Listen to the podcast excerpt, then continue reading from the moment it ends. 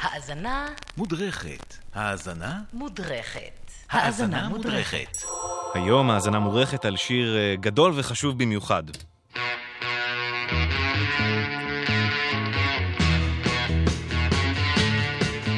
אלה כמובן הרולינג סטונס עם I Can't Get No Satisfaction. טיפה נעבור על, ה, על ה basics uh, בהתחלה של uh, פינה כזאת. מי הם הרולינג סטונס? אנחנו מדברים קודם כל על שנת uh, 65, השיר הזה. באותה תקופה הסטונס הם כמובן מיק ג'אגר הסולן, קית' ריצ'רדס על הגיטרה. בריאן ג'ונס, uh, המייסד של הלהקה ושהלך לעולמו במהלך התקופה, במהלך הפעילות והוא הוחלף. אז הוא מנגן כאן גיטרה אקוסטית, ביל ויימן על הבאס וצ'ארלי ווטס על התופים. זה מופיע באלבום הרביעי שלהם, כאמור שנת 65, שם אנחנו נמצאים. עכשיו הרולינג סטונס, מה המשמעות והחשיבות שלהם, פינה של עשר דקות אי אפשר אה, באמת להקיף ולהכיל, אבל על קצה המזלג, הסטונס היו אלה שבאמת היו הראשונים לעשות בלוז לבן, שהוא מחווה לבלוז השחור של ארה"ב, על אדמת אנגליה. ובעצם היוו את הסגנון הזה ממאדי ווטרס והאולין וולף. שהם אומני הבלוז הגדולים הראשונים בארצות הברית, הם היוו את זה לאמר... לאנגליה, ושם בעצם בפעם הראשונה קרה שאנשים לבנים עשו את המוזיקה הזאת, מה שלכאורה נתן לה לגיטימציה לחזור בסוף לארצות הברית בתור הפלישה הבריטית, וברגע שבאו ילדים לבנים עם עיניים כחולות ששרו את השירים האלה, אז פתאום לאמריקאים היה יאה ונאה לרקוד לצלילים האלה. זה המשקל של הרולינג סטונס באופן כללי. עכשיו, אה, דיברנו על זה שזה, הם השאילו מלכתחילה את הז'אנר הזה ממאדי ווטרס, לא רק את הז'אנר, אלא את השם. הנה שיר של מאדי ווטרס שנקרא רולינג סטון.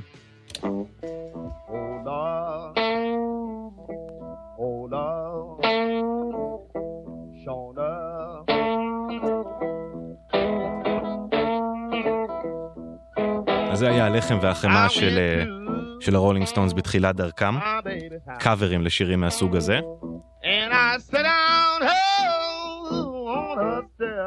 וכמו שסיפרנו זה הפך להיות סיפור הצלחה גם באי הבריטי וגם כשהם הלכו לארצות הברית והופיעו עם הדברים האלה. אז בסיבוב ההופעות השלישי שלהם, שנים כבר אחרי שהם אה, התחילו לפעול, הם אה, הגיטריסט של הלהקה, קית' ריצ'רדס, לא ברור עדיין איפה בדיוק זה היה, הדעות חלוקות, היה הולך תמיד אה, לישון בלילה כשיש לידו איזה טייפ כזה, שהוא היה מקליט. אז לילה אחד הוא הכניס קלטת חדשה ולחץ אה, הקלט, התעורר בבוקר וראה שהקלטת הקליטה כל הלילה והגיע עד לצד השני. הוא לא זכר שום דבר מהלילה הזה, והחזיר את הקלטת אחורה להתחלה. בואו נשמע אותו בעצמו מספר את הסיפור הזה. Uh, without even knowing it, I pushed play on my little early cassette player, played it, went back to sleep, didn't remember a thing about it until I saw that the tape had run to the other end. So I run it all the way back to the front, and there is 30 seconds of satisfaction, you know, in a very slow version.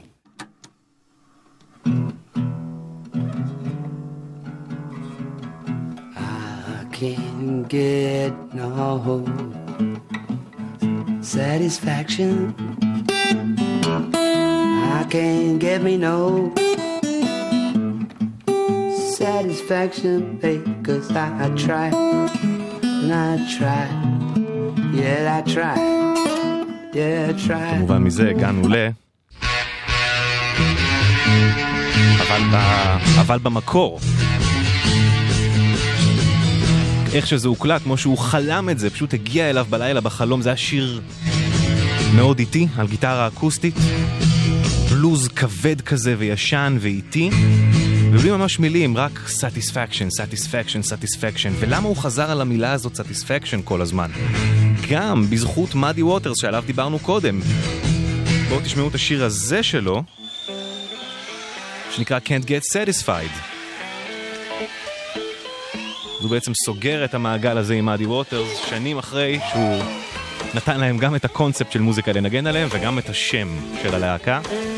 אז הלהיט הגדול באמת שהזניק אותם קדימה בקריירה, גם הוא מבוסס uh, בצורה כזו או אחרת על מאדי ווטרס. עכשיו, כמו ששמעתם בגרסה הקודמת, כשמנגנים את זה לאט, מנגנים את זה עם גיטרה אקוסטית ולא בביצוע חשמלי, כמו שלמדנו להכיר מהסטונס, זה שיר בלוז לכל דבר, שיר שמאדי ווטרס בעצמו היה יכול uh, להתגאות בו. וכאן בעצם הקסם של הסטונס, לקחת איזשהו משהו שהוא לא שלהם, אבל ליצוק את עצמם פנימה לתוך העניין הזה. עכשיו, זה לא העניין היחיד, העניין, עוד עניין נוסף, זה כשצריך לדבר עליו בהקשר הזה, זה כמובן המילים של השיר. מילים כל כך ניאליסטיות ורוקסטריות. בשנת 65 זה עוד לא היה מקובל. הוא שר שם על מיק ג'אגר, שכתב את המילים. שר שם על מעריצות, וזה שמצד אחד הוא... מתייחס אליהם בזלזול ובשוביניזם מטורף, מצד שני מעצבנות אותו ולא בא לו עליהן. והוא שומע את הרדיו ושומע חדשות ובעיניו זה הכל מידע חסר חשיבות, הניתוק הזה מהעולם, הרוקסטאר המסומם והמנותק והמתנשא בעצם מתחיל לרקום עור וגידים כבר אז ורק אז, בשנת 65, ארבע שנים לפני וודסטוק מבחינת למקם את עצמנו. עוד דבר יפה לומר על השיר הזה זה כמובן הסאונד של הדיסטורשן, בואו שוב ניזכר איך זה נשמע. איך לא?